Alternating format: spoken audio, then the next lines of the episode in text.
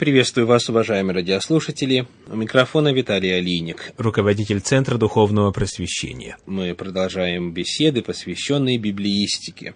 Рассмотрев вопросы канона, его состава, происхождения, формирования и критериев для определения, какие книги находятся в каноне Ветхого и Нового Завета, а какие являются апокрифическими или второканоническими, или псевдографическими и так далее, мы сейчас подходим к следующему очень важному вопросу касательно Библии. Это вопрос ее истолкования. Я хочу познакомить уважаемых радиослушателей с некоторыми отрывками из книги «Как читать Библию и видеть всю ее ценность». Авторы Гордон Фи и Дуглас Стюарт. Книга была издана издательством «Логос» и переведена на русский язык.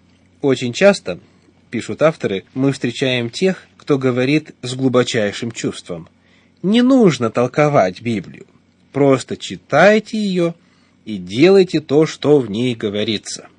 Обычно такое замечание отражает протест мирянина против профессионального ученого, пастора, учителя или преподавателя воскресной школы, которые, интерпретируя Библию, якобы отнимают ее у обычных мужчины или женщины. Таким образом, они утверждают, что Библия не является малопонятной книгой. В конце концов, спорят они, любой, имеющий даже половину мозга, может прочитать ее и понять. Проблема со многими священниками и учителями в том, что они копают так много, что только мутят воду. То, что было понятно, когда мы читали ее, уже не так понятно сейчас.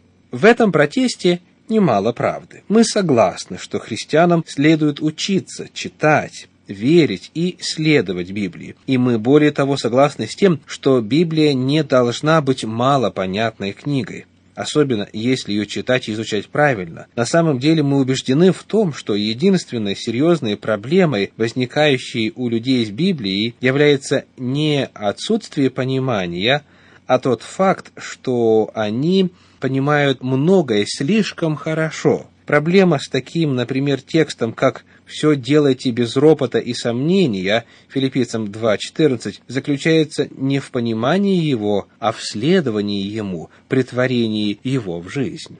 Мы согласны, что священник или учитель слишком часто склонны сначала копнуть, а потом посмотреть, что получится, и таким образом скрывают простое значение текста, которое часто лежит на поверхности. Позвольте сказать в самом начале и повторить позже еще раз, что цель хорошего толкования не уникальность. Никто не пытается обнаружить то, что никто еще не видал раньше. Толкование, которое стремится к уникальности и процветает на ней, обычно можно соотнести с гордыней, попыткой быть умнее всего остального мира, сложным пониманием духовности, как будто Библия полна глубоких истин, ждущих своего открытия духовно чутким человеком с особой проницательностью, или с определенными интересами, необходимостью поддержать теологический уклон, особенно с текстами, которые, кажется, идут вразрез с этим уклоном. Уникальные толкования обычно неверны. Этим не сказано, что правильное понимание текста не может казаться уникальным тому, кто слышит его впервые, но нужно сказать, что уникальность не является нашей целью. Цель хорошего толкования проста – увидеть ясное значение текста. И самая важная составная часть, привносимая в эту задачу, – четкий и ясный здравый смысл. Мерилом хорошего толкования является то, что оно придает тексту здравый смысл. Правильное толкование приносит облегчение уму, так же, как и укол или наводящий толчок сердцу. Но если ясный и четкий смысл именно то, к чему и сводится толкование, тогда зачем оно нужно? Почему бы просто не читать? Разве смысл не приходит просто во время чтения? В некотором смысле да, но если взглянуть шире, такой аргумент одновременно наивен и нереалистичен по двум причинам: из-за природы читателя и из-за природы Писания. Первой причиной, почему нужно учиться тому, как толковать, является тот факт, что каждый читатель, нравится ему или нет, в то же время и толкователь. То есть большинство из нас полагают, что во время чтения мы понимаем то, что читаем.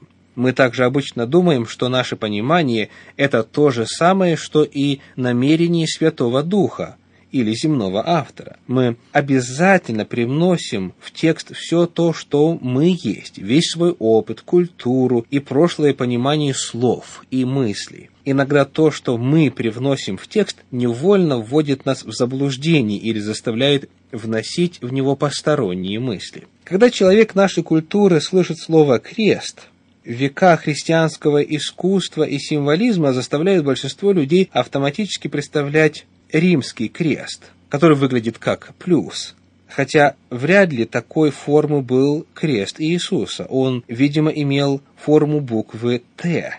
Большинство протестантов, равно как и католики, читая тексты о молитве в церкви, представляют себе людей, сидящих в здании на скамьях со спинками, такими же, как и их собственные. Когда Павел говорит: «Попечение о плоти не превращайте в похоти», Римлянам 13:14, люди в большинстве англоговорящих стран склонны думать, что плоть означает тело, и, следовательно, Павел говорит о телесных удовольствиях. Но слово «плоть», как Павел использует его, редко относится к телу, а уж в этом тексте тем более нет, а скорее к духовной болезни, болезненности духовного существования, иногда называемого грешной природой. Таким образом, даже не намереваясь этого делать, читатель становится переводчиком, толкователем и, к сожалению, слишком часто толкует неправильно. Нужно отметить, что в любом случае читатель английской Библии вовлечен в процесс толкования, так как перевод сам по себе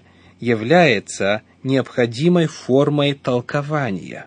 Ваша Библия, каким бы переводом вы ни пользовались, является вашим отправным пунктом. На самом деле, конечный результат большой научной работы. К переводчикам часто обращаются, чтобы они выбирали одно из многих значений того или иного слова, и их выбор влияет на то, как вы понимаете. Хорошие переводчики принимают во внимание проблему разницы в языках, но это нелегкая задача. В послании к Римлянам 13:14, например, должны ли мы переводить словом «плоть», как это сделано в различных изданиях Библии, ибо это именно то слово, которое использовал Павел, а затем оставить толкователю возможность объяснить нам, что плоть здесь не означает тело, или должны ли мы помочь читателю и дать перевод «грешная природа», как в новой международной версии, в Библии Благой версии и так далее, ибо это именно то, что означает слово Павла. Необходимость толкования проявляется и тогда, когда мы говорим о том, что нас окружает. Один лишь взгляд на современную церковь, например, дает ясное представление, что не все простые значения равно просты для всех. Стоит отметить, что большинство тех, кто в сегодняшней церкви утверждает, что женщины должны в церкви хранить молчание, обосновываясь на первом послании к Коринфянам 14 главе стихи 34-35, в то же время отвергают обоснованность языков и пророчеств, находящихся в том самом контексте, в котором и появляется строка о молчании. А те, кто утверждают, что женщины, так же как и мужчины, должны молиться и пророчествовать, часто отрицают, что они должны делать это обязательно с покрытыми головами. Для кого-то Библия ясно учит, что крещение должно производиться погружением, другие полагают, что они с помощью Библии могут аргументировать в пользу крещения детей.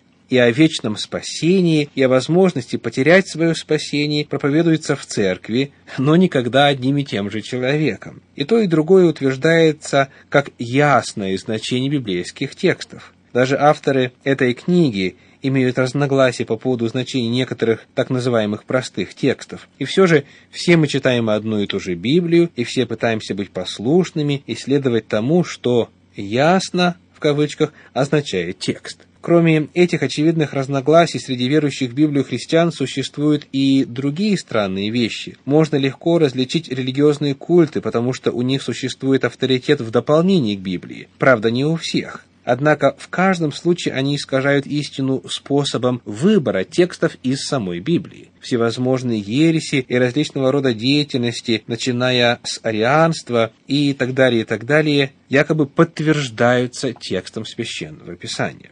Таким образом, мы видим на основании материала из книги «Как читать Библию и видеть всю ее ценность», что в действительности есть настоятельная нужда в том, чтобы познакомиться с правилами истолкования, которые не извращали бы текст Священного Писания. С вами был Виталий Олийник. Всего вам доброго. До свидания.